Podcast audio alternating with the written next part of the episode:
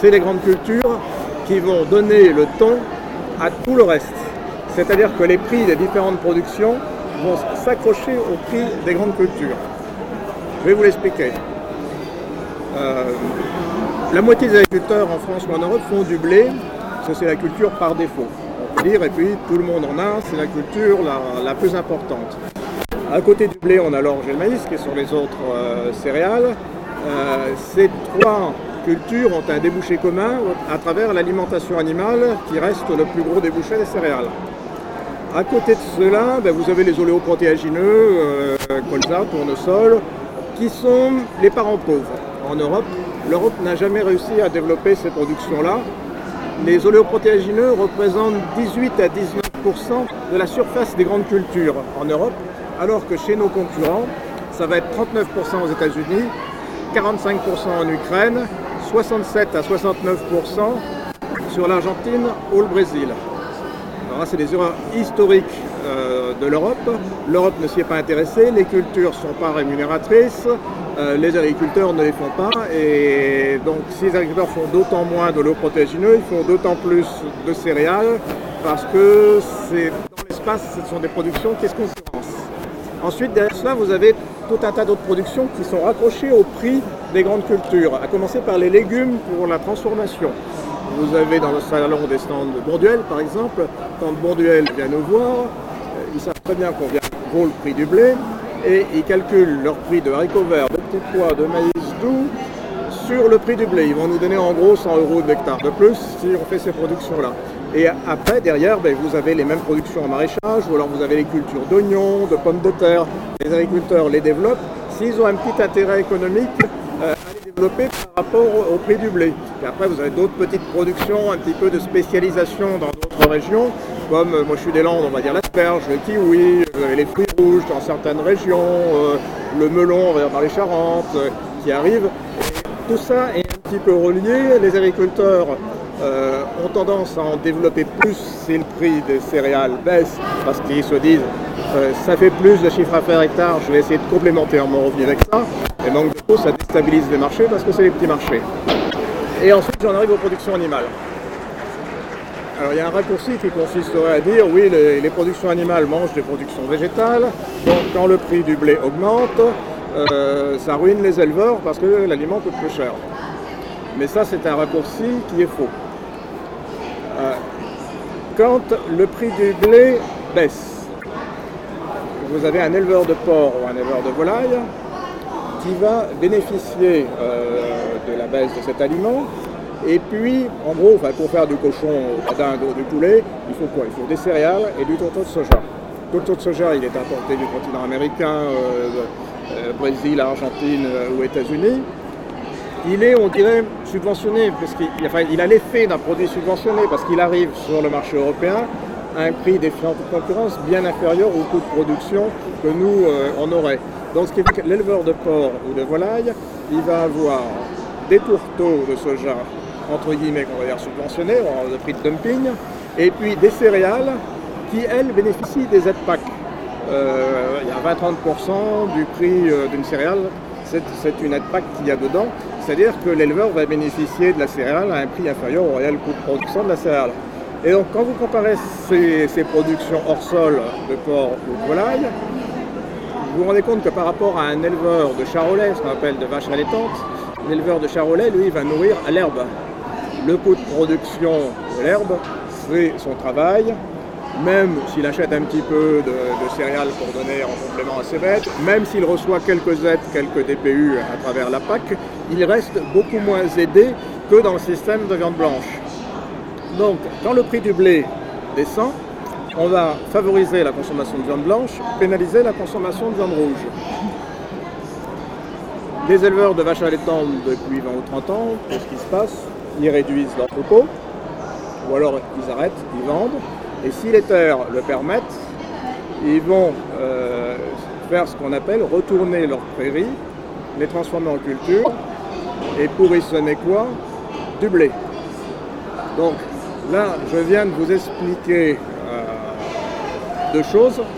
C'est premièrement que quand le prix du blé baisse, ça entraîne à la baisse le prix de toutes les autres productions agricoles et ça pénalise y compris les viandes. Et la deuxième chose, c'est que quand le prix du blé baisse, la production de blé finit par augmenter, ce qui est totalement absurde en économie. Dans l'industrie, le prix de la vie industrielle va baisser, les industriels vont réduire la production, le marché va se rétablir naturellement, la main visible du marché. Nous, en agriculture, ça ne marche pas parce qu'on a trois facteurs de production, nous. Les autres secteurs, on n'en que deux. On a le foncier, nous, en plus. Donc il faut qu'on occupe les terres, en gros. Et ben, pour occuper les terres, la production la plus simple, c'est le blé. Et donc, euh, on est dans un cercle vicieux de destruction. Donc ça veut dire que si on veut agir sur l'agriculture, ce que ne vont pas arriver à faire les États généraux d'alimentation, c'est, comme je dis, c'est un petit train avec toutes les productions qui sont attelées les unes derrière les autres, les céréales sur la locomotive. Vous ne pouvez pas redresser toute l'agriculture si la locomotive ne fonctionne pas bien. Si le moteur de la locomotive est mort, le train n'avancera pas. Et euh, après, euh, bah, je vous ai déjà dit beaucoup de choses là. Euh, bah, il y, a ça. Et après, oui, on va revenir un petit peu à l'Europe, qui est quand même votre thème central. C'est aussi le vôtre. Hein. hein c'est aussi, ça devrait bah, aussi le, être le, le nôtre depuis, depuis 50 ans. Et donc, nous, notre position sur l'Europe, c'est que si la France sortait de l'Europe ou si on étudie euh, l'agriculture simplement sur un aspect franco-français, euh, comme on est un grand pays agricole, on, va se retrouver à peu près excédentaire en tout.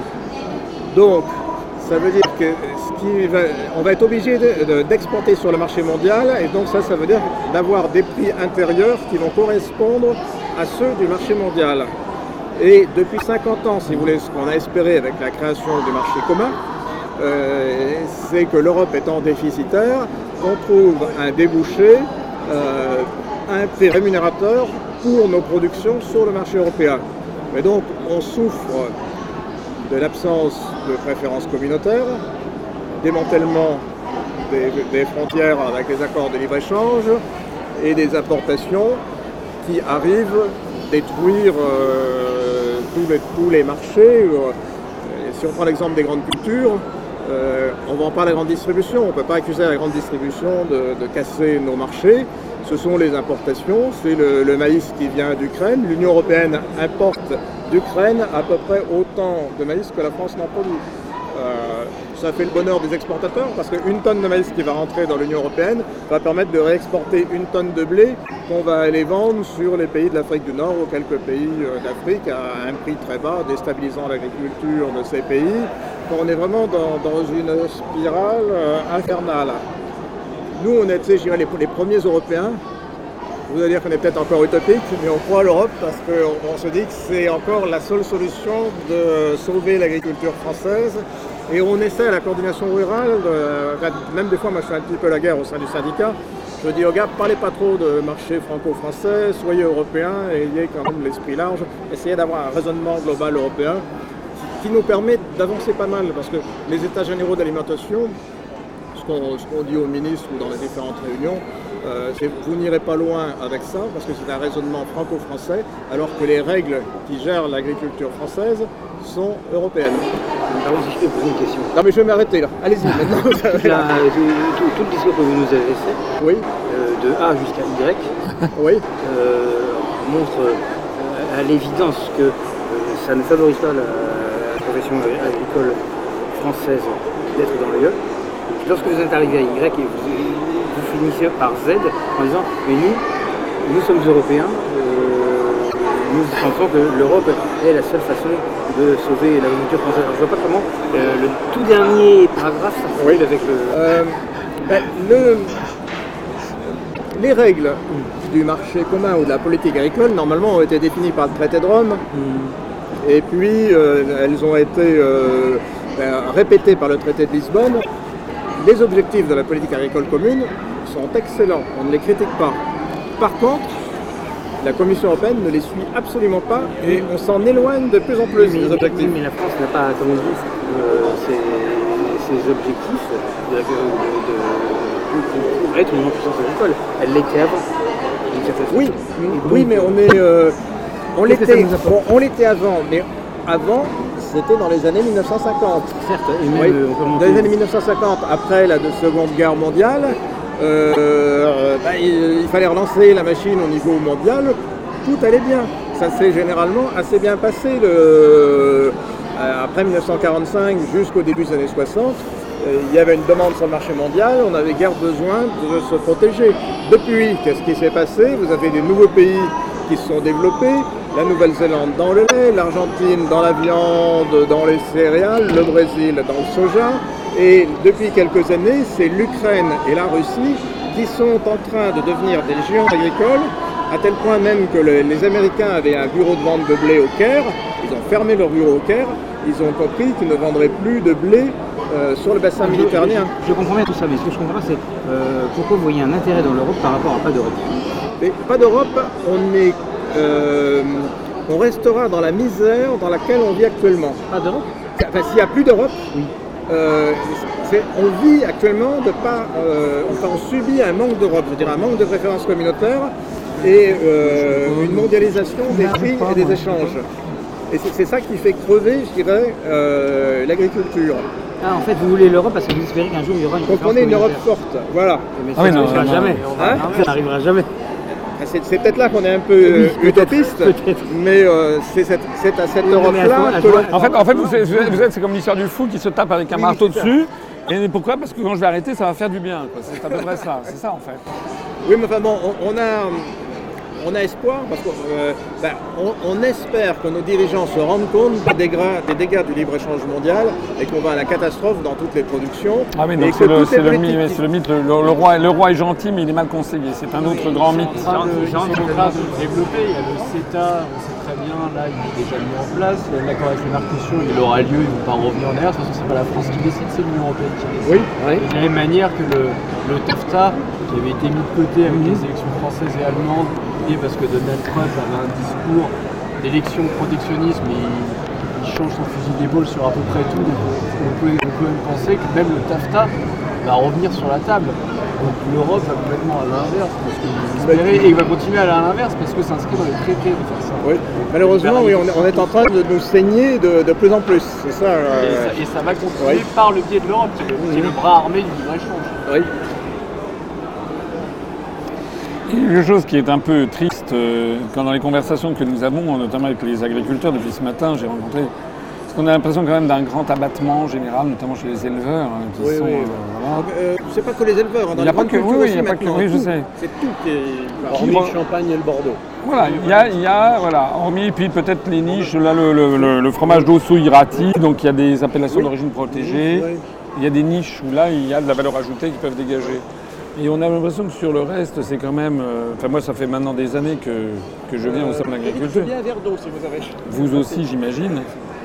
Et. Euh, je sais pas, moi, il y a 30 ans, au sein de l'agriculture, il y, avait, il y avait un hall qui était plein de bestiaux. Oui, oui, oui, maintenant, euh, enfin, je veux dire, dans 5 ans, il n'y en aura plus qu'un, quoi. Ça sera, on, tournera autour, quoi. C'est-à-dire que maintenant, je vois des animations pour les enfants. Je vois des, vaches, des vaches en, des jouets made in Hong Kong ou China qui sont en, en, forme de vache. là, aussi, euh, c'est un peu pour reprendre votre expression du roi qui ne veut pas voir la réalité. Où, euh, on est en train d'amuser les enfants en disant l'agriculture elle est gentille, elle est bien, c'est les bisounours. Voilà. Et le, malheur de l'agriculture, vous ne le voyez pas sur le salon. Oui. Merci pour votre. À, votre santé. Merci. Bon, notre vision des choses, c'est que D'abord, effectivement, j'ai réussi à être candidat à l'élection présidentielle. Je transmettrai mon meilleur souvenir à votre président, qui m'avait très gentiment reçu l'année dernière. Mais l'année dernière, à cette époque-là, on ne savait pas encore si j'aurais les parrainages, donc je les ai obtenus. On a réussi à obtenir près de 1% des suffrages, avec 332 000 voix, dans un contexte qui, euh, sous d'autres cieux, vaudrait les foudres de l'Occident. L'Organisation pour la sécurité et la coopération en Europe, l'OSCE, qui a été créée en 1980. 91, je crois, pour, dans le moment de la, détente. On voit régulièrement des observateurs extérieurs, vous savez, pour les élections. Il y a eu des élections présidentielles en Biélorussie l'année dernière, ou il y a deux ans. Et les États-Unis et l'Union européenne ont protesté parce que, rendez-vous compte, l'élection présidentielle à Minsk, il n'y avait pas eu le même temps de parole donné aux candidats. Nous maintenant en France, euh, vous avez un candidat à l'élection présidentielle que devant vous qui a eu droit, d'après les relevés CSA, à 1% du temps de parole, quand M. Macron a eu droit à 30%. Donc que l'on ne vienne pas m'objecter, oui mais vous comprenez, les Français ont choisi, non les Français n'ont pas choisi, les Français sont des veaux qu'on mène à l'abattoir. Et avec une politique décidée par des milliardaires, qui, une poignée de milliardaires qui tiennent les médias plus l'État, et qui, et qui euh, en fait obéit à des grands donneurs d'ordre. Or ces grands donneurs d'ordre, en tout cas c'est l'analyse que nous faisons nous, c'est qu'ils ont condamné euh, l'agriculture française. Il restera, comme vous dites, des niches, le, vin de Bordeaux, euh, le vin de Bourgogne, qui d'ailleurs n'appartiendra plus à des Français mais à des fonds de pension américains ou chinois, puisque l'article 63 du traité sur le fonctionnement de l'Union européenne interdit toute restriction aux échanges de mouvements de capitaux. Et l'on voit des quantités d'hectares de terres qui sont achetées par des Chinois, par exemple. Moi, je ne cesse de le démonter. D'ailleurs, j'ai vu que, que, Macron, là, que, que, je connais, qu'on est du même corps de, l'administration, l'inspection des finances, euh, euh, Monsieur Macron vient de déclarer hier ou avant-hier qu'il allait prendre des verrous réglementaires euh, pour empêcher l'achat de terres par les Chinois. C'est quoi les verrous réglementaires? C'est quoi? Ils pensent à quoi? Ils pensent aux affaires, mais les affaires, elles existent déjà. Et, elles et justement, elles ne le font pas. Bon, il y a l'article 63 qui interdit toute restriction aux échanges de mouvements de capitaux. Donc en fait, M. Macron, il vient là, c'est une marionnette, ce type n'a aucun pouvoir. Je pense qu'on est d'accord. Voilà, il vient ici. Il s'est fait d'ailleurs siffler, il vient ici parce qu'il faut. vous, savez que les sifflets ont été achetés par la FNSEA. Ah oui. Et que quand Christiane Lambert lui écrit, elle termine sa lettre manuscrite par bien fidèlement. on connaissait la France insoumise, maintenant on a le syndicat soumis. France insoumise qui d'ailleurs est insoumise, enfin, elle est, la France insoumise ne se, soumet également à l'Union. Européenne, puisque monsieur, monsieur, Mélenchon ne veut pas sortir de l'Union européenne. Donc moi j'ai créé un mouvement politique, ça va faire 11 ans, après avoir été dans les allées du pouvoir, vous connaissez mon parcours, après avoir été délégué à l'intelligence économique, enfin moi j'étais un haut fonctionnaire émérite dont tout le monde vantait l'intelligence et les capacités de prévision jusqu'au jour où j'ai dit ce qu'il ne fallait pas dire, c'est-à-dire que l'euro était en train de nous entraîner à la ruine collective, jusqu'au moment où il va exploser d'ailleurs. Et là, vous avez un des meilleurs spécialistes qui pourra vous expliquer pourquoi le, nous, on n'a jamais été favorable à l'euro. va exploser. On est favorable à l'Europe, mais on n'est pas favorable nous, on est, on est dans la situation de la France de 1938, où lorsque De Gaulle tire les sonnettes en disant Regardez Hitler, ce qui se passe, et qu'il faut absolument se réarmer, mmh. dit Mais cher ami, nous, nous avons la Imagino.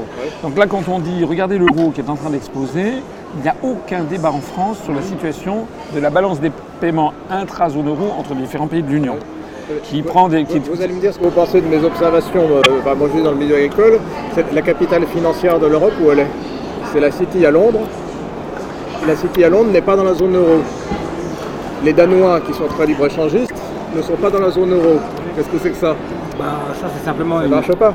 C'est simplement le fait que la zone euro et l'Union européenne ne se recouvrent pas. Oui. D'ailleurs, maintenant, elles vont se recouvrir puisque l'Angleterre sort. Bah non, il y a encore le Danemark, la Suède, puis tous les pays de l'Est. Il y a des confettis, mais, mais euh, bah, essentiellement, ça va. Confettis. Pas de nous. Euh... 9 pays. Ça fait, oui, ça fait quand même 9 pays qui ne sont pas dans l'Union. Dans, dans, dans, dans l'agriculture, depuis la création du marché commun, on a vu tous les problèmes monétaires qu'on avait, les dévaluations, les problèmes de montant compensatoire monétaire. Donc on savait très bien que l'euro ne pourrait, enfin le fait de bloquer les parités ne pourrait pas fonctionner et que ça profiterait à l'Allemagne. Oui, parce qu'en fait, ça se résume cette situation de l'euro à un blocage des parités. En essence, c'est ça. Voilà, oui. Euh, et, à, une monnaie qui est en fait sur les marchés internationaux, qui est une espèce de cote entre ce que coterait le Deutschmark qui, s'il sortait de l'euro, gagnerait 20, 20% ou 15 ou 20% par rapport au cours pivot vis-à-vis du dollar, et la drachme qui perdrait de 40 à 50%. Donc en fait, et cette monnaie, elle est surévaluée pour le franc, pour l'économie française de l'ordre de 15 à 20% à peu près. donc elle pénalise. Mais alors, ce qui est absolument tragique, c'est que comme c'est une moyenne, elle pénalise les pays du Sud, notamment en matière industrielle, mais en matière agricole. Et donc les pays du Sud de l'Europe ont une monnaie trop chère, donc ils dégagent des déficits commerciaux abyssaux. Et en revanche, elle favorise l'Allemagne, puisque l'Allemagne a une monnaie qui n'est pas assez chère par rapport à sa compétitivité. D'où l'Allemagne a dégagé, je crois, 262 milliards d'euros d'excédent commercial l'année dernière. Ce qui signifie que chaque année qui passe, L'Allemagne renforce notamment ses entreprises qui exportent à l'étranger, alors que chaque année qui passe, la France est en train de torpiller sa propre industrie. y compris dans le domaine agricole. Et y compris dans le domaine agricole, parce que pour la première fois, la France a été dépassée par l'Allemagne de maintenant en matière agricole. Enfin, c'est affolant parce que nous n'avons pas la monnaie qui nous convient et que les Allemands n'ont pas la leur, mais sauf qu'eux, elle est moins chère que ce qu'il faudrait et la nôtre est plus chère que ce qu'il faudrait. les choses sont on ne peut pas, euh, juridiquement, point de vue légal, on ne peut pas abandonner l'euro et rester dans l'Union européenne. Si on veut se débarrasser de l'euro, il est aussi nécessaire. Il n'y a pas d'article qui permette de sortir de l'euro. Voilà.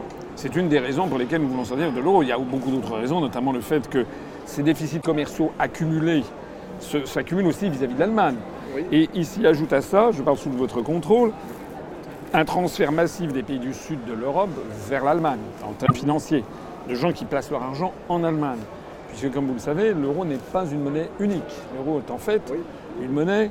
En fait, tous les pays ont gardé leur monnaie nationale. C'est le grand secret hein, de l'euro, c'est que contrairement à ce que les gens croient, il y aurait, euh, on, aurait une, on, aurait une, monnaie unique s'il n'y avait plus de banque centrale nationale, s'il y avait une banque centrale européenne qui résumait tout. Or, nous avons gardé la Banque de France, il y a la Bundesbank, il y a la Banque de Grèce, la Banque d'Italie. Donc, lorsque vous avez 1000 euros de créances sur votre compte courant à Paris, ou à, vous êtes des Landes à Dax, eh bien ces 1000 euros sont 1000 euros de créances sur la Banque de France. Voilà. 1000 euros de créances sur la Ce qui n'est pas la même chose. Mais vous avez la faculté de transférer ces 1000 euros, ou ces 100 000 euros, puisque je crois que vous êtes assez bien gardé. Les 100 000 euros, vous les, vous mettez, enfin peut-être pas vous mettez les 100 000 euros, vous les mettez à Berlin, à la, Dresdner Bank de Berlin ou à, la, Société Générale de Düsseldorf. Et donc ces 100 000 euros vont devenir, apparemment c'est la même monnaie. Oui. Mais, en fait ce que vous avez maintenant, c'est des, une créance sur la Bundesbank. Mais en fait ce que vous avez maintenant, après le changement, c'est une créance sur la Bundesbank. Oui, d'accord. Tout le monde, évidemment, se sont plus tentés d'être créanciers de la Bundesbank. Oui, la, la, Banque centrale de la Grèce, c'est assez bien.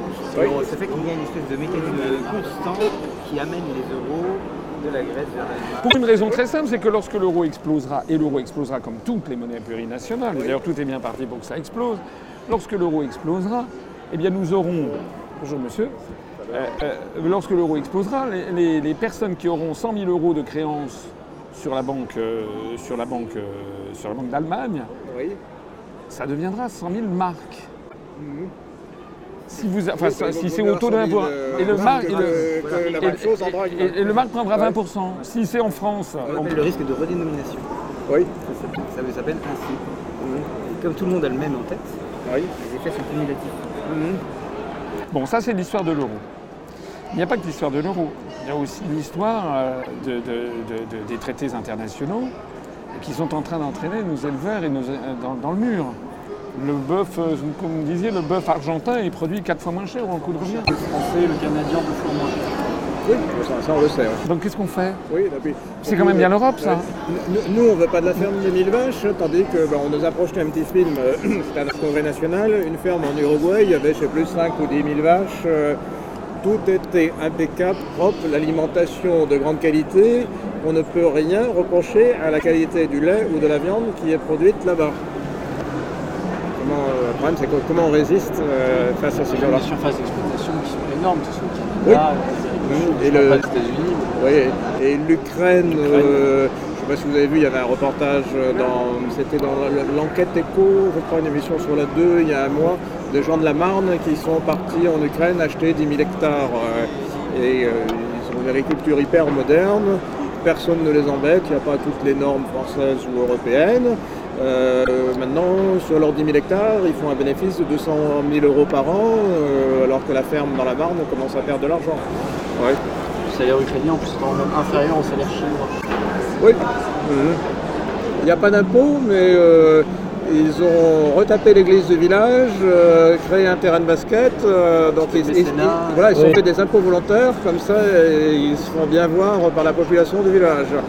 Alors, il y a un pays, un grand pays en Europe, un pays assez fantastique, avec des gens très sensés, qui s'appelle le Royaume-Uni. Et 52% euh, des Britanniques ont décidé de sortir de l'Union européenne. Pour nous, ça nous a donné, parce que quand j'ai créé ce mouvement politique pendant des années, bien que j'avais quand même le pédigré que je rappelais tout à l'heure, et que beaucoup de gens savaient que j'étais quand même quelqu'un qui était a priori sensé, on me considérait comme un dingue.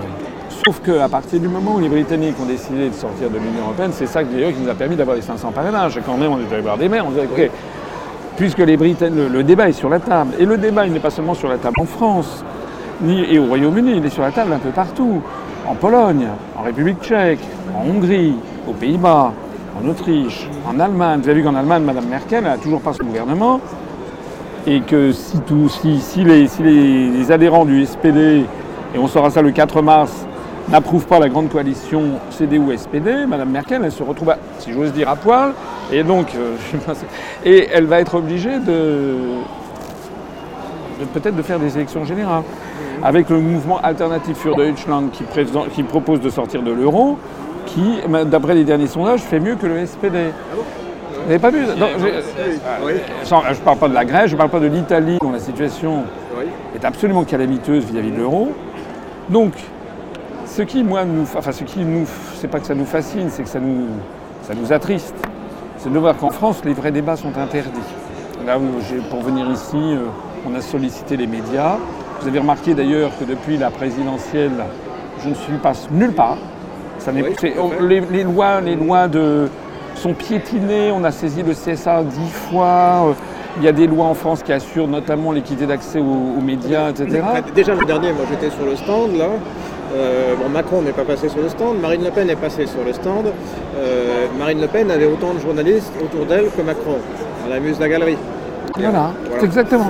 exactement. Mais nous, en revanche, Rien. Et là, on est passé, on est passé devant France Inter. Ils étaient là, ils se tournaient les pouces, il n'y avait personne. On leur dit, bon, voilà, M. Asselineau est là. Ah non, on, est bloqué, on a, tous les créneaux sont jusqu'à la fin de la semaine. Même réponse sur Europe 1, même, voilà, sur France Bleu. Même réponse, euh, même réponse partout. On a, fait, on a passé des élections législatives partielles au territoire de Belfort.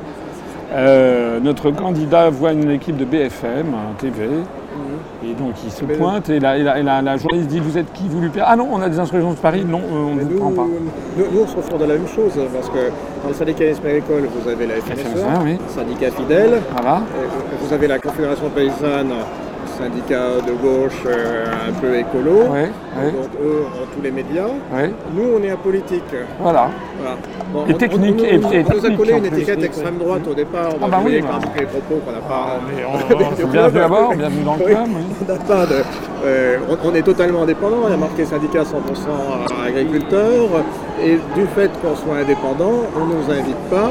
Euh, parce qu'on n'est pas rigolo. Et puis. Euh, une dernière émission de Cache Investigation, euh, Christiane Lambert a, dit à Élise Lucet euh, Je ne viens pas débattre à la fin de l'émission si la coordination rurale est là. Donc, la FNSEA admet la Confédération paysanne comme opposition. C'est une opposition qui lui va bien parce qu'elle n'est pas dangereuse. Et, tandis que nous, on, est on le poil à gratter, on est embêtant et on avec eh ben la parole on est second syndicat national. Oui, vous avez 22% oui, la, la, Confédération de doit avoir 18, je crois. Et regardez dans les médias combien de temps vous nous entendez par rapport à la conf ou même par rapport à, par rapport à José Bové. Mmh. José Bové qui est agriculteur comme je suis moine tibétain d'ailleurs, non oui, bah, tout, à fait, oui. Et une fois, Et encore. à, l'émission, le, l'émission, le téléphone sonne sur France Inter, c'était je crois il y a 2-3 ans, suite à un petit problème de crise agricole on invite Michel Dantin, de connaître, mhm. euh, donc, qui est, vice-président de la commission agricole du Parlement européen, José Bové, qui est aussi vice-président de la commission agricole du Parlement européen, et puis Éric Andrieux, qui est de l'Aude, aussi vice-président de la commission agricole du Parlement euh, européen. Donc on avait trois vice-présidents français. Ils étaient tous d'accord pour dire la même chose. Le pire, c'était Dantin, qui fait partie des, Républicains.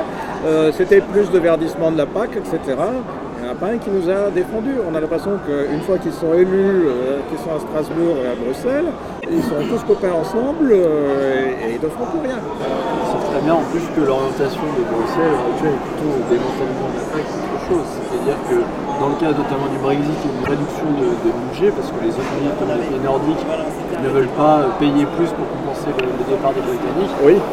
donc ils cherchent des économies. Et l'économie toute trouvée finalement, personnes défendent et les dirigeants français ne défendent pas la PAC, c'est la PAC. Mmh.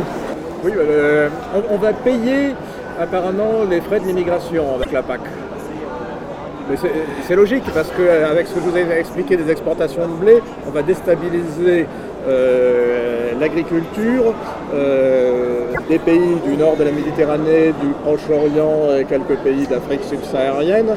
Euh, quand Trump, au début de l'année 2017, avait sorti la carte des pays dont il ne voulait pas les ressentissants, moi qui suis dans les céréales, j'ai vu la carte de nos destinations en céréales. Je me suis dit, c'est amusant. notre clientèle en céréales, c'est pas la clientèle des LVMH. Hein. Euh, c'est des pays pauvres. Mais malheureusement, au lieu d'aller les bombarder de céréales à pas cher qui déstabilisent leur agriculture, on ferait mieux d'avoir une politique de, coopération intelligente qui freinerait les, flux. Euh, Il ferait mieux aussi d'arrêter de les bombarder tout court d'ailleurs. Si on n'avait pas bombardé la Syrie, euh, la Libye, pardon. Mmh. Euh, il n'y aurait peut-être pas non plus tous les, tous les migrants. Et, donc, cette la, PAC, c'est vrai qu'elle devient, elle est autiste et elle devient complètement absurde parce qu'aujourd'hui, ce n'est plus qu'un budget, une enveloppe qui se réduit. Il n'y a plus de programme et les seules actions, de, ou la seule orientation de cette enveloppe, c'est le verdissement pour répondre, on dit, à des attentes sociétales, pour que ben, le, citoyen consommateur soit d'accord avec ces 40% du budget européen qui sont destinés à l'agriculture. Et le, verdissement, c'est rien d'autre que l'emmerdement des agriculteurs. Dans un cadre de libre-échange, où moi dans les Landes, on va me dire, enfin pas ma ferme, mais mes voisins, on va, on va leur dire, vous ne faites pas trois cultures euh, on vous oblige à faire trois cultures, sinon on vous réduit vos aides. Alors que si on est en monoculture de maïs dans les Landes, c'est parce qu'il y a eu des erreurs de commises au début de la PAC euh, avec le GATT au Dion Round de 1962 au GATT. Euh, en gros, l'Union européenne a fait des erreurs qui ont poussé à une monoculture. à l'époque. Et aujourd'hui, on nous accuse d'être en monoculture. Donc c'est la double peine. économiquement, on nous a empêché de développer par exemple la culture du soja. Et maintenant, on nous dit parce que vous n'en faites pas, on vous condamne. Et donc ben, le, verdissement, c'est ça. Et dans un cadre de libre-échange, on va par contre développer le tapis rouge aux importations de soja euh, du continent américain, qui sont des OGM, traités au glyphosate, et euh, nous, on s'est amusé il y a deux, mois à faire. Enfin, c'est quand Veilleret de Génération Future a sorti tout un tas d'analyses en disant il y, a du, glyphosate dans la moitié des aliments. Veilleret est un malin, il n'a pas choisi les aliments euh, au hasard et il n'a pas dit l'origine des aliments. Euh, tout ce qui était légumes secs comme les lentilles, les haricots, blanc ou rouge, ça venait du continent américain où là-bas, les agriculteurs vont traiter au glyphosate deux semaines avant la récolte pour détruire toutes les mauvaises herbes et c'est beaucoup plus facile à, récolter, à battre. Pareil pour les flocons d'avoine qui rentrent dans les céréales pour petit déjeuner.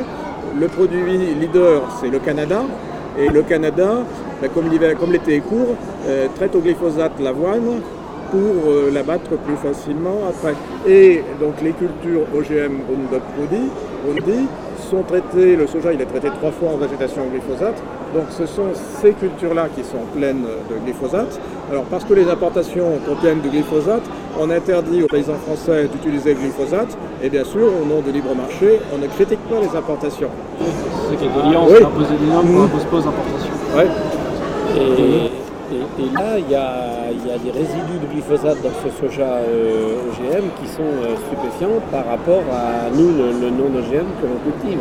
En fait, euh, la, différence, il a été génétiquement modifié pour digérer le Roundup, le glyphosate, alors que nous, un, soja ou une mauvaise herbe, on passe du, du Roundup, elle, meurt.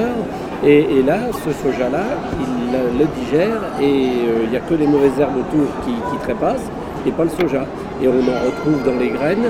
Euh, il faut savoir que l'Europe, en 2013, a augmenté la limite maximum de résidus, la LMR, du soja euh, OGM pour euh, satisfaire à, ces échanges mondiaux et faciliter le, business qu'ils avaient organisé.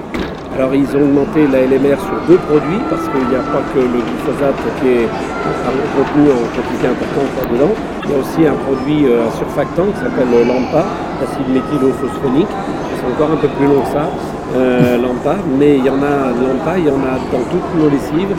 Euh, ça a remplacé les phosphates dans les lessives et il y en a dans tous les, liquides de refroidissement de nos moteurs thermiques. Voitures, camions, moissonneuses, bateaux, euh, bateaux, on passer des meilleurs. Voilà. Donc c'est ces deux produits qui ont été, dont la NMR a été augmentée. et on en importe tous les jours, tous les jours. Et je pense que comme on a un fou à tracer la filière OGM et non OGM, puisque dans les ports on trouve des, tas de deux, euh, et puis qu'il y en a le non OGM beaucoup plus cher que l'OGM. Donc je pense que de temps en temps il y a des godets bulldozers qui doivent facilement piocher dans le tas. Et puis ben, on peut retrouver ça en alimentation humaine sous forme de lécithine de soja ou autre, cet émulsifiant qui est mis dans bon nombre de, de plats préparés. Alors, comment est-ce que vous verriez une politique agricole française si la France était sortie de l'Union européenne?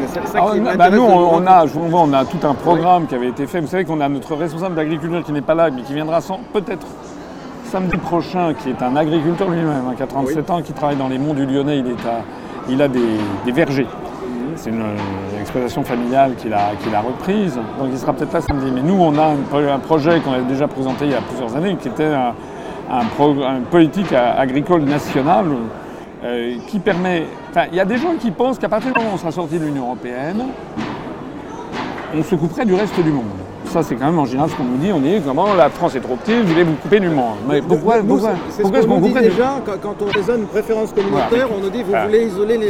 C'est le, repli sur soi de l'Europe. Alors c'est même 500 millions de consommateurs. C'est quand même euh, délirant.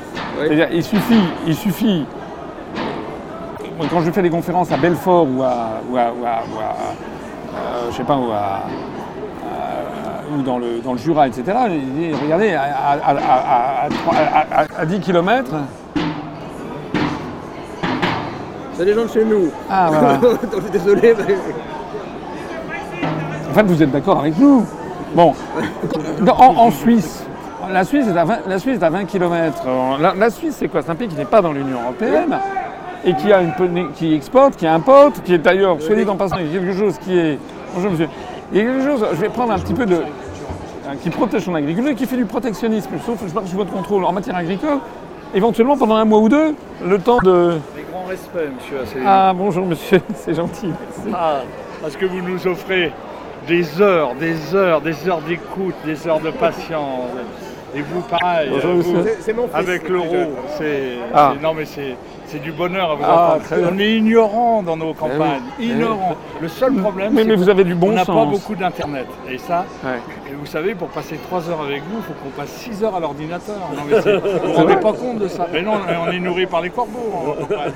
Vous avez. Ah, d'ailleurs, tiens, dans notre, dans notre programme, il y avait l'idée de de la 4G aussi dans, en, France, dans tout, dans tout le monde rural. C'est pas la 5G maintenant qu'il faut? La 5G, j'en sais rien. Alors, bon courage à vous. Merci, monsieur. Oui. Il faut des primes, on notre métier avec des productions rémunérées. Pour, pour, nous, on observe la politique agricole suisse, elle est en train de faire beaucoup de bêtises. Euh, la politique les, les, Suisses sont en train de faire beaucoup de bêtises au niveau agricole. Ils sont en train, euh, ben, ils donnent des aides à leurs producteurs. Alors ils ont à la fois des prix élevés et des aides, mais on savait que c'était un piège. Et maintenant ils vont baisser les prix parce qu'ils en ont marre de voir tous les frontaliers venir faire leurs courses euh, en France. Euh, et, de ramener la nourriture euh, à la fédération. le problème de la Suisse, le problème de la Suisse c'est un pays de 8,2 millions d'habitants qui est entouré par tous les pays de l'Union européenne, avec d'ailleurs la même monnaie. Mhm. Donc c'est déjà admirable qu'un pays de 8,2 millions d'habitants ait conservé sa monnaie, qui soit dit en passant une monnaie très sûre, qui a, ils essaient d'empêcher qu'elle monte par rapport à, par rapport à l'euro. D'ailleurs, si l'euro explose, ça sera sans doute une des monnaies qui sera, servira de monnaie refuge. C'est un pays qui, oui, c'est un pays qui, euh, d'après le programme des Nations Unies pour le développement, le calcul de l'indice pour le développement humain, c'est quelque chose que moi je sors souvent. Euh, le, le, PNUD, qui, à l'intérieur des Nations Unies, vous avez un truc qui s'appelle le programme des Nations Unies pour le développement et qui calcule chaque année un indice composite avec l'espérance de vie à la naissance, le PIB par habitant, on peut arrêter de pouvoir d'achat, enfin 3-4 éléments comme ça, et qui en tire un calcul en disant voilà quels sont les pays les plus développés du monde. En 1, depuis plusieurs années, la Norvège.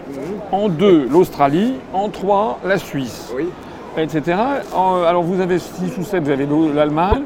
Vous avez dans les 5-6, vous avez l'Islande. C'est quelque chose qui est très curieux. Les trois pays d'Europe occidentale qui ne sont pas entrés dans l'Union européenne sont justement la Norvège, la Suisse et l'Islande qui sont au sommet du développement humain. Oui. Alors à chaque fois on me dit mais non ça n'a rien à voir. pas des pays qui ont des conditions géographiques faciles. Voilà, mais, oui, mais, il y a toujours les. Bah, à chaque fois c'est oui mais c'est pas comparable. ce n'est jamais comparable. C'est quand même con pour les tenants de, l'idée selon laquelle ne pas être dans l'Union Européenne, ça serait l'apocalypse, de prouver que les trois qui n'y sont pas sont justement ceux qui les brûlent. Après ça. Je, pense qu'ils ont, ils ont les avantages et ils n'ont pas les inconvénients. C'est possible. Avec le libre-échange, ils arrivent à vendre à l'Union Européenne, et puis quand ils veulent fermer leurs frontières, c'est euh, possible. Ils, ont, ils, ils, le mais, mais, aussi pour vendre. De toute la France sortant de l'Union européenne. De toute façon, quand, on voit le Brexit, ne euh, vous inquiétez pas, on aura de bonnes bouteilles de whisky à boire et les Anglais continueront à boire Écoutez, Bordeaux. Madame, mais, euh, regardez, Macron, Macron avait dit si jamais les, Britanniques votent pour le Brexit, on, prendra des sanctions, on isolera le Royaume-Uni. Il est allé, il y a trois, il y a quoi C'était la semaine dernière, ou il y a dix jours, il est allé, à, il a signé un traité avec Madame May, traité de Sanders, vous avez vu, au sujet de l'affaire de Calais, où le Royaume-Uni a donné 50 millions de livres pour améliorer les conditions du, truc à Sangatte, là, vous savez, le, centre de transit épouvantable. Il a signé un accord. Alors déjà, il a tiré la conséquence qu'on soit dans l'Union ou pas dans l'Union, la France est à côté du Royaume-Uni. Et nous, quand on sera sorti de l'Union européenne, on sera toujours à côté de l'Allemagne ça, ça, ça, et de l'Italie, ça, ça ne fait pas un doute. Donc on sera bien obligé d'avoir des relations avec ces pays, c'est évident. Premièrement. Deuxièmement, vous avez peut-être vu que Macron a été interrogé par la BBC sur le, sur le Frexit. Non, ça pas vu. incroyable. À la BBC, Macron a été interrogé par le, journaliste qui dit Mais alors, s'il y avait un Frexit, un référendum sur le Frexit en France, et Macron a dit De toute façon, s'il y avait un référendum sur le Frexit en France, très probablement les, les Français voteraient pour.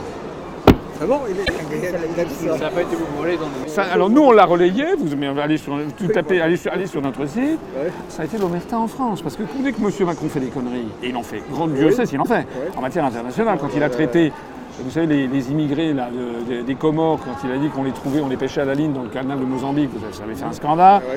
Quand après ça, il a, traité, là aussi ça a été un peu relayé, là, quand il a traité le président du Burkina Faso, vous savez, comme un domestique, il, est allé, réparer la, climatisation. Bon, il s'est mis à dos toute l'Afrique de l'Ouest, après ça, il est allé au Ghana, il s'est fait traiter, il s'est fait mal, maltraiter. Bah, dans, son discours de vœux aux paysans qu'il a fait depuis le Puy de Dôme, il a dit que les, agriculteurs qui avaient disparu, enfin depuis 20 ans, la moitié des agriculteurs ont disparu, c'est qu'ils avaient déjà à genoux à terre.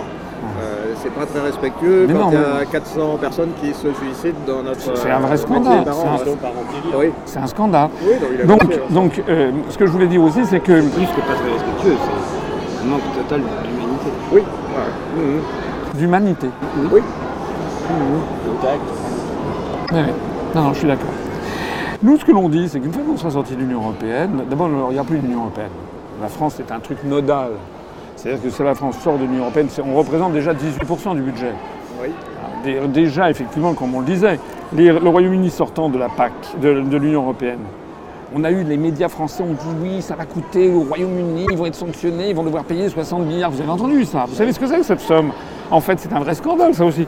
C'est les engagements qui avaient été pris par David Cameron de verser chaque année, sur l'affaire 2016-2020, sur les, les 5 ans budgétaires, de verser, je ne sais plus combien, mettons, 17 euh, ou 18 milliards d'euros chaque année, moins. Euh, enfin, c'est leur non, c'est pas la contribution nette. non, non. la contribution pure. Oui. La contribution, et puis après il y a les rétrocessions. Donc vous savez que le, Royaume-Uni, comme la France, est désormais, enfin depuis très longtemps en fait, contributeur net, même avec le chèque Thatcher. Donc il donne 17 milliards d'euros ou 18 milliards d'euros. Et à partir du moment, il y avait un engagement, à partir du moment où les Britanniques disent on va sortir, la commission dit attendez, vous avez pris un engagement sur 5 ans, donc vous devez, même si vous sortez, vous devez nous donner tout ce que vous aviez promis sur 5 ans. Ce qui faisait en valeur actualisée, ou même pas actualisée, ça faisait 50 milliards d'euros.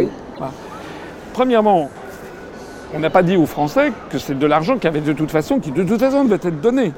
C'est pas une sanction, c'est de l'argent qui de toute façon devait être donné. Deuxièmement, on n'a pas dit aussi qu'il y aurait va y avoir les, retours. Parce que même s'ils ne retournent pas, ils retournent. On n'a pas payé des retours. On n'a pas parlé des retours dans les, dans les médias. Mais en fait, le débat, c'est un peu comme si euh, voilà, vous allez, euh, vous, vous, faites. Vous décidez d'aller passer le mois, de, mois de mars sur la côte d'Azur, vous faites, vous réservez une chambre d'hôtel pendant, pendant un mois, et puis au bout d'une semaine, il pleut, il pleut, il pleut, l'hôtel ne vous plaît pas, vous dites je m'en vais. Et à ce moment-là, l'hôtelier dit ben, j'ai fait une réservation pour. Vous avez fait une réservation pour un mois, vous me donnez les trois semaines suivantes. Donc le débat il est là en fait des Britanniques. Entre ceux qui disent allez vous faire cuire un œuf, nous on s'en va, on ne paye plus, et les autres qui disent non, non, de toute façon il faut être gentil, on va payer jusqu'au bout. Mais on ne dit pas aux Français qu'est-ce qui se passe si c'est la Pologne qui sort. Parce que la Pologne, elle, elle touche chaque année en, contribution nette, en, comment en bénéfice net, elle va toucher 12 milliards d'euros. Donc si c'était la Pologne qui avait, décidé de sortir de l'Union, on aurait dit que ça allait coûter 50 euh, milliards à l'Union européenne. Ça, on n'en a pas parlé de ça. Mais il y a aussi autre chose, c'est qu'à partir du moment où les Britanniques ne vont plus payer, qui est-ce qui paye? Ce sont les restants. C'est les autres, oui, c'est sûr. Alors, d'une part, on va baisser le budget, c'est la PAC qui est prévue de baisser de 10% à partir de 2020, le budget de la PAC. Vous allez en prendre. enfin, je veux dire, une nouvelle fois. Une nouvelle fois. De toute façon, on s'en doutait, hein, ça fait 25 ans qu'on sait très bien qu'un budget comme ça. Voilà, donc la, la PAC va être, va être encore diminuée. Deuxièmement, nous, les Français, on va être obligés de se substituer à hauteur de 16 ou 18% du manque à gagner du fait que les Britanniques ne sont plus là pour casquer. Donc ça va nous coûter, ce petit jeu va nous coûter sans doute encore 2 milliards d'euros supplémentaires. Nous, ce que l'on dit, c'est qu'à partir du moment où la France sera sortie. Bonjour, monsieur Assis. Bonjour, monsieur. Vous allez bien? Ça va bien. Bon, à partir du moment où la France sera sortie de l'Union Européenne, il n'y a plus l'Union Européenne. Il n'y a plus d'Union. Euh, L'Union Européenne se délite. Bah. La France était quand même un des trois piliers au départ de l'Europe de 6. Oui, oui, on peut même dire un des deux avec l'Allemagne. Bon, il y avait l'Italie aussi, mais bien sûr. Et, en plus de ça, ce qui est très important à comprendre, c'est que vraiment l'édifice se nécrose de partout. Vous voyez bien ce qui se passe, j'en parlais tout à l'heure, en Allemagne, aux Pays-Bas, en République, la Pologne. La Pologne, vous avez vu qu'il y a l'article 7 qui devrait être. la, Commission a voulu mettre en œuvre l'article 7, c'est-à-dire priver un pays de tous ses droits de vote parce qu'il y a une réforme juridique institutionnelle en Pologne qui ne plaît pas à la Commission européenne. Bon, la Hongrie, alors le système est complètement autobloquant parce que la Hongrie a dit non, non, moi je ne voterai pas, il faut l'unanimité des autres contre un. Donc la Pologne de toute façon ne pourrait pas voter sur son propre sang, mais la Hongrie a dit de toute façon je protégerai la Pologne. Non, mais le truc est en train de partir que nous. C'est-à-dire que les gens qui me disent qu'est-ce que vous ferez euh, Il y a des gens qui me disent vous vous rendez compte si on sort de l'Europe Moi je dis toujours est-ce que vous vous rendez compte si on y reste? On verra ce qui se passera quand on sortira de l'Union européenne. Mais l'exemple historique que nous avons, c'est que pour l'instant, les choses se passent bien, même au Royaume-Uni. En France, quand vous lisez les médias, on a l'impression que c'est l'épouvantail. C'est pas vrai. La date a été fixée, c'est le 29 euh, mars 2018, hein, c'est-à-dire 19, euh, pardon, c'est-à-dire euh, dans, dans 398 jours. C'est dans, ces deux, comment dirais-je, euh, ça va être deux mois avant les élections, ou un mois et demi avant les élections européennes que nous aurons. Mais pour l'instant, ça se passe. Euh, bon, il y, a des, conflits euh, entre les, les, hard Brexiters ou les soft Brexiters. Mais Madame May, elle se répand dans le monde entier et elle signe des accords de libre-échange avec tout le monde. Elle pas, le Royaume-Uni n'est pas du tout isolé. Macron est allé en Chine. Il a été. il a fait un discours à la Macron, c'est-à-dire délire grandiloquent comme à la Sorbonne autrefois, où il a dit euh, voilà, l'Europe est de retour. Europe is back. Il parle en anglais devant les Chinois. Bon. L'Europe est de retour. Les Chinois, ils sont, ils sont, ils sont pas cons. C'est quoi? Ils, parlent, ils, parlent, pour qui? Ils savent très bien la situation. Les, les, diplomaties du monde entier, les grands, les grands pays du monde savent très bien qu'à Une semaine après, ils reçoivent Mme Theresa May, les Chinois qui a été reçu dans des conditions au moins aussi prestigieuses que Macron, sauf que les Chinois ont dit nous sommes heureux. C'est le retour des jours heureux des. non, non, non, non, non c'est le non, pas de l'Empire britannique, mais c'est euh, le retour à l'âge d'or, parce que nous sommes heureux d'avoir un pays souverain et indépendant. Et la, la mère May, elle se balade à travers le monde entier elle fait des accords de libre-échange, l'Arabie Saoudite, le Canada, l'Australie, elle, met sous tension tous les pays du Commonwealth. Nous, si on sort de l'Union Européenne, on pourra reprendre notre bâton de pèlerin et avoir des accords de libre-écge avec tous les pays d'Afrique, du Moyen-Orient, d'Afrique du Nord, où on peut exporter nos céréales. C'est quand même un des grands. Euh, le, problème, c'est qu'on est compétitif rien dans l'agriculture en France aujourd'hui. On plus compétitif en céréales. Mais à cause, à cause du coût de l'euro non, c'est pas. Enfin, mais attendez, si on a une monnaie qui est, une monnaie qui est 20% moins chère déjà. Euh, on supprime l'euro, on regagne 20% de compétitivité. Ah mais bah. c'est pas assez. Il faudrait gagner au moins 50% de compétitivité par rapport à des pays comme la Russie, l'Ukraine, l'Argentine ou la Nouvelle-Zélande pour le lait on est vraiment largué en termes de compétitivité. Mais, euh, c'est dû à quoi ça par rapport, à la Nouvelle-Zélande La Nouvelle-Zélande, un pays de l'OCDE C'est dû à plein de choses. Déjà, les structures de production sont différentes. Ici, on est dans des petites fermes. Euh, Elles ont tendance à. Oui, pas, beaucoup. Et puis, euh, je ne sais pas si vous irez discuter avec les gens de la Confédération paysanne, mais eux, ils ont des pétitions contre la ferme des mille vaches. Euh, nous, enfin, on n'est pas favorable parce qu'on dit oui, la, politique agricole doit faire en sorte que les agriculteurs vivent euh, sur des structures correctes et qu'on n'ait pas besoin de partir vers le gigantisme. Euh, c'est pareil, nos, concitoyens ne veulent pas de fermes de 1000 hectares, comme ils ne veulent pas des OGM, ils ne veulent pas du glyphosate, etc. On veut une agriculture de, bisounours chez nous. euh, même si on peut effectivement moderniser un peu, mais bon, on a déjà une agriculture au point de vue technique qui est quand même euh, moderne, mais on perd en, compétitivité. Pour le, jeu de la compétitivité est définitivement perdu. Donc ça veut dire que comme la France euh, produit plus qu'elle ne consomme, pour arriver en étant tout seul, étant donné qu'on n'arrivera plus à exporter les céréales sur les pays africains, préféreront bien travailler avec l'Argentine ou avec l'Ukraine qui leur livreront des céréales deux fois moins chères que les nôtres à terme. Donc il y a une solution, mais qui n'est pas celle qu'on voudrait, c'est la décroissance. Euh, c'est-à-dire, ben, on fait des cultures bio partout, on divise les rendements euh, par deux. Mais alors là, ça veut dire en, termes de compétitivité, on, redivise par deux encore notre compétitivité. Parce que ben, au lieu de, de, produire 95 euh, euros en blé, on va en produire 40. Donc le coût de production va doubler, même plus que doubler, parce que les techniques de production vont être plus chères qu'en agriculture conventionnelle. Donc là, ça veut dire qu'on se largue complètement de, tout le reste. C'est pour ça que c'est euh, très difficile euh, de trouver euh, une solution, ou alors c'est faire de la jachère, c'est se dire, ben, on, a on a 30 millions d'hectares de terre en France, il faut en mettre 7-8 euh, en jachère, ce qui, serait quand même un peu un comble d'abandonner ces parties et de vivre que sur le reste. On ne peut pas imaginer des accords de libre-échange, avec des accords de commerce avec des pays comme les pays d'Afrique, subsaharienne ou autres, et en échange, je ne sais pas quoi, donc on leur achète bah, des, de l'industrialisation. De... C'est ce que disent un peu les gens de la FNSEA euh, et de la GPB, Association de producteurs de, blé. Euh, ils ont tendance à dire oui, euh, nos, anciens, nos anciennes colonies, etc., on a gardé des bonnes relations avec elles, on va essayer de leur vendre. C'est vrai qu'aujourd'hui, l'Algérie est le premier acheteur de, blé français. mais il y a quelques années, on, visait l'Égypte. là, depuis deux ans, on vient de se ramasser des claques sur l'Égypte. C'est la Russie qui a piqué tous les marchés. On a l'impression qu'ils fricotent entre eux, que ça se passe très bien. Oui, voilà. Euh, Alors ça, on touche du bien encore autre chose là, c'est qu'il y a par ailleurs des affinités politiques ou géopolitiques et, comme la France est mise maintenant sous la tutelle américaine, mais, les, pays les, pays du monde arabe n'ont aucune raison de nous faire plaisir particulièrement. Ce ne serait possible que d'aller voir, par exemple, le Sénégal, euh, un ancien allié, et de leur dire, ben, écoutez, vous, achetez euh, vous nous achetez du blé à 300 euros la tonne vendu, même si les Ukrainiens vous en apportent à 100 euros la tonne. Euh, le pire, ça serait logique. Si vous voulez développer leur agriculture, ça serait logique. Ils, préféreraient avoir à leur porte du blé à 300 euros la tonne qui, permettrait aux producteurs de mille de chez eux de développer des cultures vivrières locales. Euh, parce que quand on envoie du blé à 100 euros la tonne sur le Sénégal, on fait crever les paysans c'est pour ça que c'est quand même d'une complexité notre sujet. Euh. Écoutez. Vous pouvez revenir sur euh, la raison pour laquelle la compétitivité a été perdue jusqu'à 50%. Enfin bon, on met l'euro à part. Oui.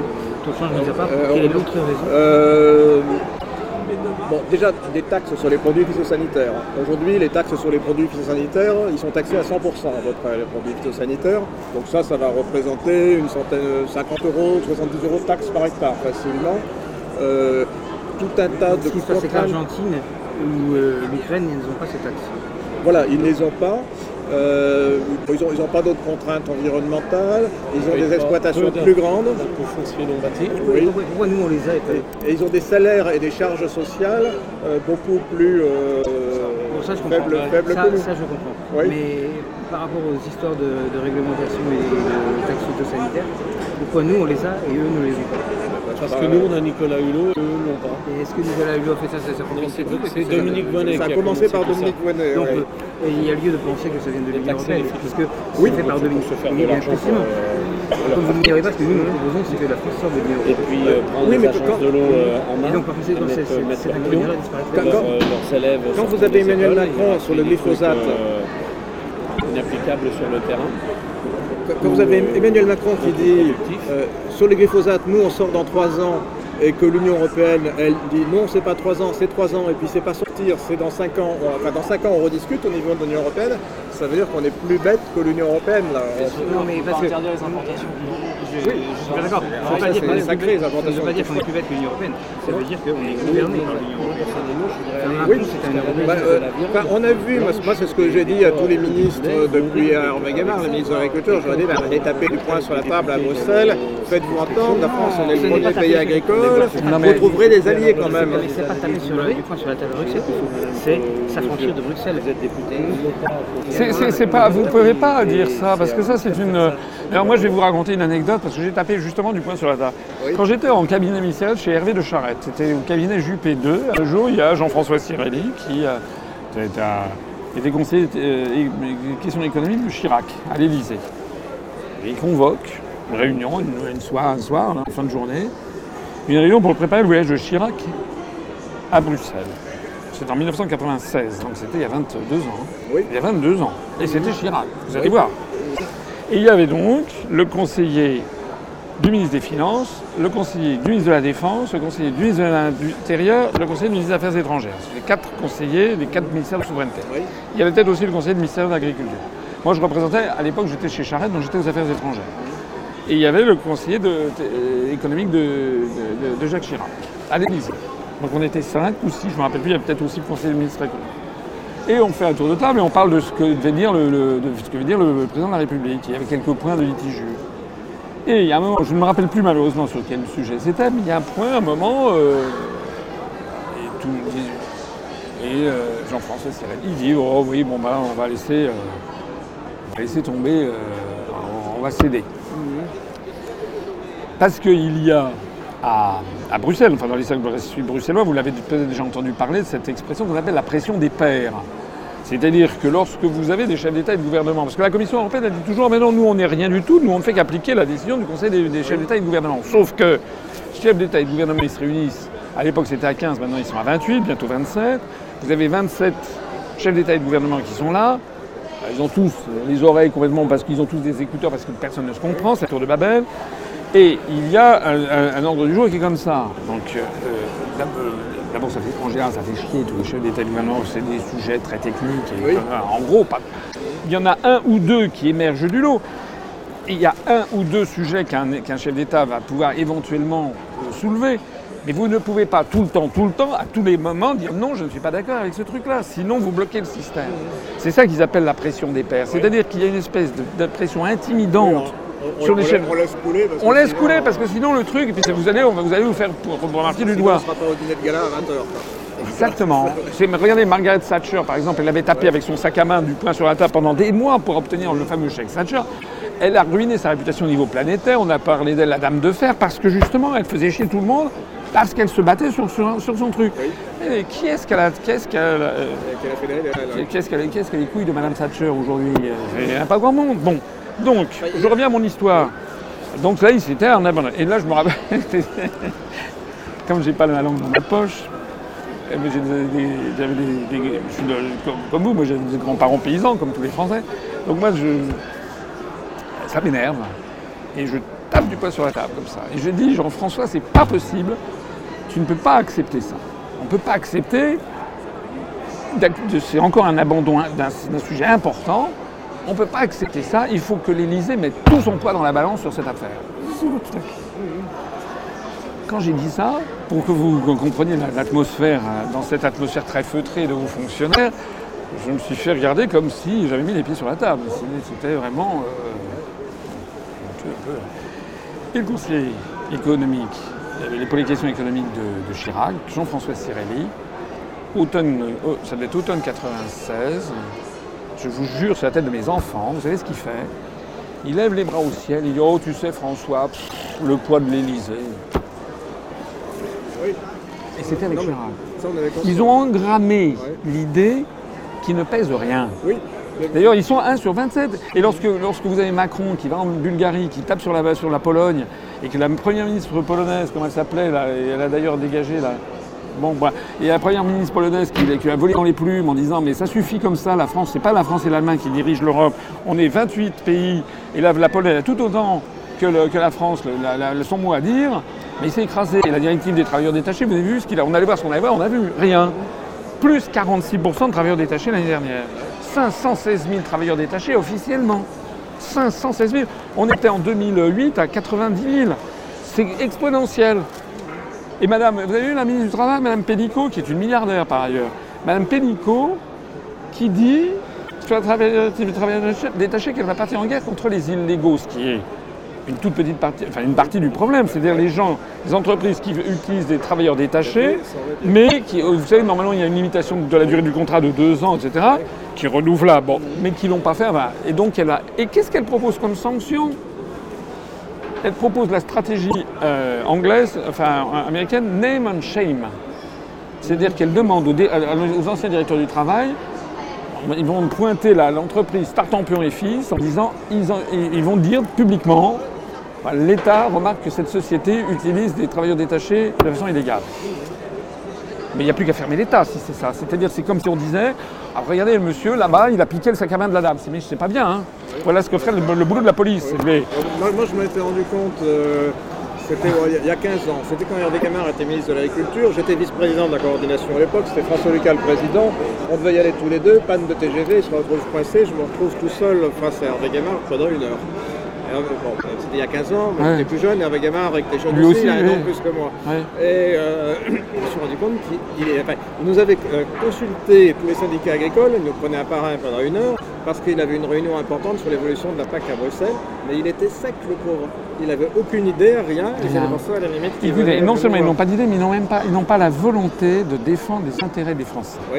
Tous ces gens, je les connais bien, j'ai vu de droite comme de gauche. La seule chose qui compte, et Hervé il était gamariste. Ce qui se conteste, c'était sa carrière. Tous. La seule, il pourrait écraser tout le monde. regardez, le TGV était, on est parti aux Allemands. Alstom a, été détruit. Enfin, moi, quand j'étais aux affaires il y, a, il y, a, 20 ans, moi je m'occupais de commerce extérieur. On parlait d'Alstom, on parlait, c'était les gloires nationales. J'ai accompagné Chirac en Chine justement. Au moment de la vente du TGV, c'était le sujet numéro un, c'était le TGV ils sont capables de tout, de tout, euh, de, tout brader, si vous voulez. Donc c'est pour ça que la situation est grave. Et en plus de ça, il y a un sujet dont on n'a pas parlé parce que ça ne concerne pas directement l'agriculture, qui vous concerne en tant que citoyen, c'est la destruction de l'unité nationale qui se profile. Regardez ce qui se passe en, en, Espagne avec la Catalogne. Et nous, et là en Corse, vous avez vu qu'en Corse, la collectivité de Corse, vous avez Macron qui est allé là-bas pour voir Jean-Guy Talamone, Jean-Guy Talamone qui a toujours dit Je verrai de mon vivant une Corse indépendante dans le cadre de l'UE, parce que toutes ces régions prétendent être indépendantes dans le cadre de l'UE. C'est la politique des euro-régions. En fait, c'est la destruction des États-nations. D'ailleurs, quand vous allez ici dans le salon, moi j'ai pas mis un drapeau français, jamais vu même, même le mot français, là il y a notaire de France, mais eux ils, sont, vont bientôt, ils vont bientôt disparaître aussi. Il va y avoir des Roumains à la place. Mais euh, il n'y a plus de drapeau français et vous avez les régions, Nouvelle-Aquitaine, etc. C'est fou. Et, là, on y va tout droit. On y va tout droit parce que maintenant c'est. avec le lion de Richard Cœur de Lion. Voilà. avec la non mais c'est vrai. Qui, qui elle a été le seul candidat au moment de la présidentielle à, appuyer là-dessus aussi? J'ai été reçu au moment il y avait tous les candidats étaient reçus par les par les maires. C'était avec Barouin. Ça circule sur internet parce que moi j'ai dit aux maires qui étaient là, j'ai dit euh, j'ai dit que Il suffisait de prendre les grandes orientations des politiques économiques, hein, c'est ce que j'ai montré, juste de lire, je dis voilà ce qui vous attend. Si vous allez avoir vos dotations globales de fonctionnement qui vont diminuer, euh, progressivement vous allez être à court. Si vous élisez un président de la République qui reste dans l'Union Européenne, c'est-à-dire tout le monde sauf moi. Alors les gens, les maires se sont mis à rire. J'ai eu cette parole, j'ai dit je ne suis pas sûr que ce soit si drôle. Maintenant, ça fait le buzz sur Internet parce que maintenant il y a des maires, là il y en avait qui étaient en, qui était assis par terre. Est-ce qu'on vous sert à boire, moi Parce que vous, je sais que vous buvez quand même. oui, oui, ça m'arrive, oui. Mais on a bu un très bon jus de pomme, on pourrait remettre ça peut-être, je ne sais pas. C'était très, très bon. Euh, non, l'unité nationale aussi. C'est grave ici. Et qu'est-ce qui se cache derrière l'unité nationale? Il y a la, promotion des langues régionales et minoritaires. Ça, c'est un truc lancé par les Allemands avec la charte. C'est comme ça que ça a commencé en Espagne. Hein. L'Espagne, en 2000, a reconnu les chartes régionales et minoritaires à défendre. Alors une fois qu'ils ont signé, une fois qu'ils ont signé et ratifié ça, après ça, il a fallu qu'ils reconnaissent quelles étaient les langues à protéger, catalan, galicien, euh, le, basque, l'arabe, puisqu'il y a deux enclaves espagnoles dans le nord du Maroc. Et puis à partir de là, à l'époque, en 2000, ils ont dit non, ne vous inquiétez pas, ça ne menace pas l'unité nationale espagnole. Vous avez vu, hein, même maintenant en Catalogne. Oui, bah moi, il y avait le Pays Basque qui a un copier-coller. Euh... Mais la Catalogne, c'est pire encore parce que maintenant, on ne peut, n'enseigne plus le galicien dans les écoles. Et oui, parce que le basque est très peu parlé finalement. Enfin, il est parlé, mais c'est à peine 50% de la population. En Catalogne, tout le monde parle le catalan et à l'école. Plus, oui. On parle catalan, on parle pas. C'est vrai. Alors, la, la charte des langues régionales et minoritaires a été signée par Jospin sous Chirac, pour la cohabitation. Sauf qu'à l'époque, il y a eu 60 députés et sénateurs côté euh, RPR qui ont saisi le Conseil constitutionnel. Lequel Conseil constitutionnel a, euh, alors entre-temps, entre-temps, il y a eu une, entre-temps, il y a eu un groupe de travail qui s'est réuni pour voir quelles étaient les langues à défendre en France, les langues régionales. Et vous savez combien ils ont découvert de langues régionales et minoritaires à défendre en France? Le corse, le breton, l'alsacien, euh, même si on met le ch'ti dedans, on y va? On va en trouver beaucoup. Hein. Et puis le patois berrichon. De, de, de, mémoire, je ne me rappelle plus l'unité exacte, mais merci beaucoup. Je crois que c'est 74. Ah bon? Dont il est vrai, une majorité, une majorité en Outre-mer. Parce qu'en Nouvelle-Calédonie, vous savez, il y, a un idiome par, par, vallée ou à peu près. Mais rien qu'en France métropolitaine, je crois que c'était 24. Parce que vous avez le, le le, le, pourtour de la Bretagne. À l'intérieur, c'est le gallo. L'Occitan n'est pas le même d'un bout à l'autre. Euh, voilà, voilà, vous aviez le haut-alsacien, le bas-alsacien, le poids-de-vin Saint-Onget, le Morvandio, et etc., etc. Et donc, à ce moment-là, il y a des députés qui ont saisi le Conseil constitutionnel qui a jugé que cette charte était inconstitutionnelle en France parce que, article 1, la, la langue de la République est le français. Mais ce qu'a fait Sarkozy, réforme dans le dos des Français de la règle de la Constitution, il a mis les langues régionales, et les langues régionales appartiennent au patrimoine de la France, ce qui est la porte ouverte pour pouvoir ratifier cette charte. Alors il y a quand même encore un dernier verrou, c'est qu'il y a un certain nombre de, députés et de sénateurs qui se disent mais le problème c'est que dans les 74 langues qui avaient été retenues, il y avait quand même aussi l'arabe. Parce que vous avez en Seine-Saint-Denis. Euh, bah, oui, euh, pourquoi pas, ouais, bah oui. Vrai. Et oui. Mhm. Donc, c'est le... beaucoup à Paris. Hein. Voilà. Et oui. Donc c'est le, donc c'est le point de départ de la désintégration du pays. Donc c'est pour ça que même euh, Hollande avait mis ça dans son programme. C'était la promesse 64 ou je sais pas quoi, la, ratification de la charte des langues régionales et minorités, ça n'a pas été fait. Mais à part ce point-là, regardez ce qui se passe en Bretagne en ce moment. Le président de la région de Bretagne, il veut faire comme la, comme la, comme la Corse, des expérimentations. C'est-à-dire, en fait, ils veulent revenir à la situation d'avant la Révolution française on est en train de restituer, de revenir à. Ils veulent supprimer les départements qui ont été créés en 1790 pour assurer l'égalité entre les Français. Ils veulent retrouver un, comte de Toulouse, un, duc d'Aquitaine. Ils veulent retrouver cette espèce de France pré-révolutionnaire avec des féodaux, et avec des poids et mesures des langues des, régionales, comme avant la Révolution. Donc en fait, c'est 230, 240 ans de patrimoine révolutionnaire qui sont la République qui est en train de disparaître. Le pire, c'est que les Français ne le demandent absolument pas. Et que ça avance masqué, mais ça avance. Parce que la politique des euro-régions, le Puigdemont, le président de la région Catalogne, il a table ouverte à Bruxelles. Je suis allé à Bruxelles il n'y a pas très longtemps, vous avez la Commission européenne, officiellement la Commission européenne désavoue les, mouvements indépendantistes catalans, sauf qu'à 300 mètres, vous avez dans un immeuble, vous avez les bureaux de la Catalogne, ils ont pignon sur rue, il y a 20 mètres de linéaire sur rue avec le drapeau catalan et européen, je vais même l'avoir dans mon... Dans mon J'ai pris les photos, c'est incroyable. Alors ça, c'est pas exactement la, votre... Mais quand même, on a l'impression que c'est un pays, quel que soit le champ d'activité que vous regardez, c'est en train de s'effondrer. Il y a un sujet dont on ne vous a pas parlé, qui, nous pourrit la vie, l'agriculture française, c'est la FNSEA. Je ne sais pas si vous avez discuté avec eux. Euh, en général, je crois qu'ils n'ont pas voulu me recevoir aujourd'hui. parce que le, pour nous, la FNSEA n'est pas un syndicat d'agriculteurs, c'est un peu une courroie de transmission entre l'agroalimentaire, les firmes de l'agrochimie et les agriculteurs avec un discours policé. Et puis tout ce que je vous expliquais sur l'équilibre des productions, choses comme ça, ils n'en parlent pas du tout euh, parce que c'est que du lobbyisme, de l'affairisme, des choses comme ça. Et ce qui explique un petit peu la décomposition de l'agriculture actuelle. Ils sont, sans arrêt en train de soutenir les firmes, très favorables finalement au libre-échange. Oui. Là, là, je vois, bon, ils attaquent le Mercosur actuellement, mais ils ne nous parlent pas du tout. De, il y a eu, euh, depuis 4-5 ans, plusieurs petits traités de libre-échange signés avec l'Ukraine. Euh, personne n'a parlé, puis on disait oui, il faut aider les Ukrainiens parce qu'ils vont se faire taper dessus par les Russes, euh, alors que l'agriculture ukrainienne se développait très bien malgré la, crise qu'il y avait là-bas. Et euh, la FNSEA ne dit rien parce que nos grosses coopératives sont implantées en Ukraine et, Russie. Bon, elles tapent un petit peu sur le Mercosur, mais sur l'Ukraine et la Russie, qui sont nos concurrents les plus dangereux à proximité, ils ne, disent euh, rien du tout. Euh, non, mais la FNSEA. C'est comme les grands syndicats d'ouvriers, c'est comme la CGT. ce sont, moi j'appelle ça des syndicats jaunes, c'est-à-dire ce sont des syndicats qui sont les syndicats, la CGT, CFDT, CFTC, euh, UNSA et euh, je ne sais plus lequel, sont tous à la Confédération européenne des syndicats. Bonjour monsieur. C'est vous hier, je crois, à la session du chambre de la Vienne, non? Vous n'êtes pas monsieur Sabatier Ah non, non, non. non. Il est plus connu que ça. Et il faut qu'on aille, il faut qu'on aille. Le problème, c'est qu'on a un rendez-vous à 16h30 chez Interfel. Non, parce que des fois, il y a des ressemblances. Très favorable à l'Union Européenne. Alors moi, bon, vous m'excuserez, mon grand âge, je me joue des tours sans doute. Là, il va falloir qu'on vous quitte, monsieur le Président, parce qu'on a un rendez-vous avec vos collègues de Interfel. Oui pour les fruits et légumes. C'est au pavillon 2. Je suis content de cet échange parce que c'est vrai qu'on vous voyait, j'aimais votre charisme à la télévision. Mais ce qu'il faut vraiment, enfin, je, crois que c'est euh, ce qui est moi, ce que, je trouve dramatique, c'est que on voit beaucoup de Français qui sont un peu désespérés, mais que les gens, ils ont baissé les bras. Ils n'ont plus, ils n'ont plus la. J'ai plus qu'une carte, moi, qui je donne. moi. je vais vous faire une petite dédicace. Tout tendu, dans le pantalon. Anesthésier les gens, hein. Exactement. Vous fais une dédicace. Oh, bah c'est gentil. Merci. Ça... C'est toujours dans le double Oui, oui. Bah, mais c'est comme les autres.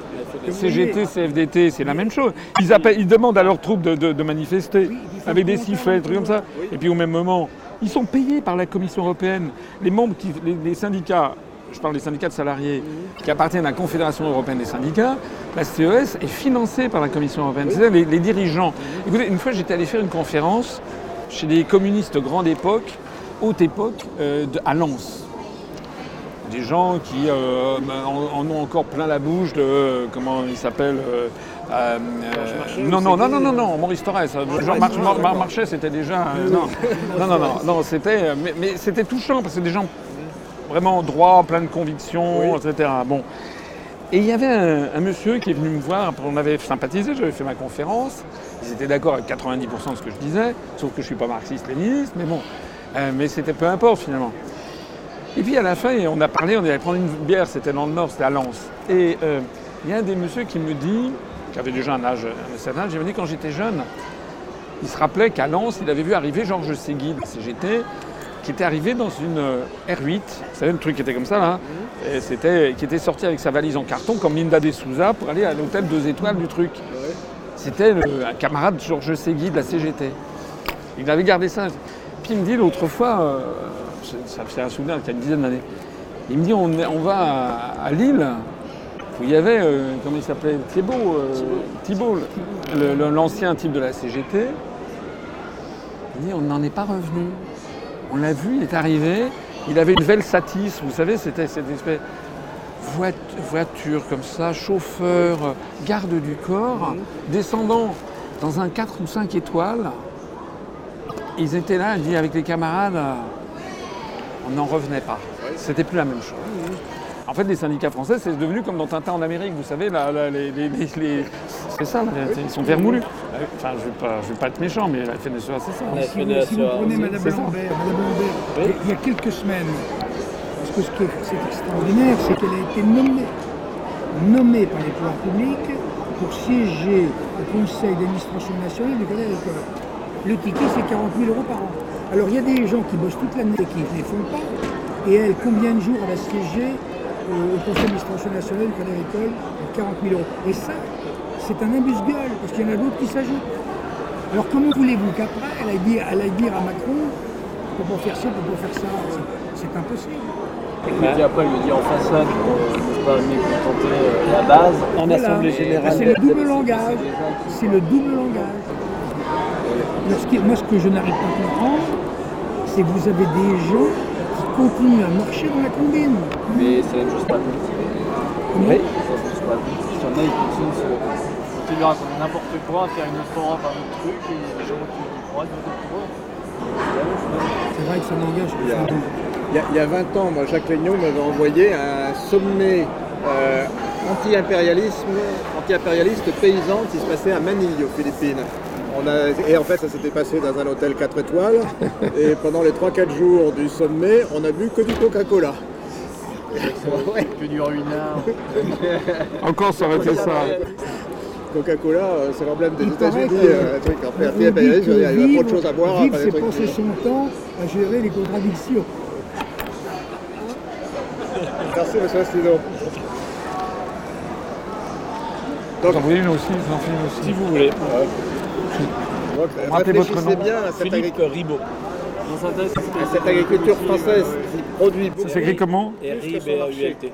B-A-U-L-T. B-A-U-L-T. Il y a d'autres pays qui le font, que l'Ukraine n'est pas l'Union Européenne, ça ne empêche pas d'exporter. Je pense que la France, pour, de toute façon, elle pouvoir exporter même hors de l'Union Européenne, comme elle le disait avant Européenne, avant que ce soit. C'est un régime d'exportation, comme je dis, l'Union Européenne, globalement déficitaire.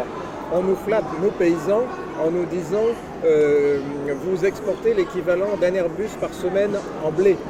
Euh, mais ce qu'on ne voit pas, c'est ce qu'on importe. Par exemple, en tout autre soja, à la limite, c'est plus élevé en termes de prix. Euh, on nous flatte comme le corbeau et le renard. Exactement, c'est ça. on nous fait croire qu'on est des exportateurs, on n'est pas des exportateurs. On, est là pour jouer pour euh, l'agroalimentaire et pour le business. Euh, on est des pions là, L'idée que, l'Europe est déficitaire en soi, euh, si la France est excédentaire, on continuera de vendre à l'Europe, hein, même si ce n'est pas l'Union européenne. Vous croyez que les, amis, vous croyez que les autres vont arrêter d'acheter du champagne? Juste, un petit point d'histoire. Je ne sais pas si vous vous souvenez de Michel de Baptiste, oui. ancien président de la FNSEA. Il a été nommé sous Giscard secrétaire d'État aux industries agroalimentaires. Je pose une simple question. Qu'est-ce qu'il faut faire pour que les industries agroalimentaires fonctionnent bien? Il suffit d'obtenir des prix agricoles très bas. Et, c'est un ancien président de la FNSOA qui se permet de dire, de, permet de faire en sorte que les prix agricoles soient très bas pour l'agroalimentaire. C'est complètement un non-sens. Et bien, puis on continue. et puis depuis ce temps-là, c'est toujours comme ça. On est sur cette lancée-là. Et les paysans suivent, c'est ça qui est terrible. Ah oui. Interfell, vous retrouverez un esprit CR. Euh, c'est Christophe Blanc, notre responsable, qui a pris des. Il y a des syndicats où on a été. Euh... Comme ça. Non, pas du tout, monsieur. Ajoute à la conversation, peut-être Monsieur le Président. Il faudrait peut-être un jour, lorsqu'on fait des, nous, non, lorsqu'on lorsqu'on fait des universités d'automne, la dernière fois, on l'a fait à, à Rideau, on a eu 1100 euh, personnes. On est les derniers, les derniers partis politiques, parce que nous, on monte. Parce que personne ne parle de nous, mais on a dépassé les 30 300 vrais adhérents. Ah, C'est beaucoup, dont 27 000 à jour de cotisation. On a plus d'adhérents à jour de cotisation que le Parti Socialiste, mine de rien. Non, mais je veux dire. Et donc, si un jour ça vous intéresse de venir à un débat sur l'agriculture à, bah, notre université. Comme on est un politique, on peut aller partout. D'accord. Merci pour votre accueil. En tout cas, c'était bah, extrêmement gentil. Merci beaucoup. Retrouvez nos analyses, nos propositions, adhérez ou faites un don sur upr.fr. Retrouvez-nous aussi sur Facebook pour partager des idées et participer au direct. Twitter pour suivre les réactions de François Asselineau au jour le jour. YouTube pour ne rater aucune de nos vidéos. Pour nous aider à rétablir la démocratie, poussez-nous, abonnez-vous, partagez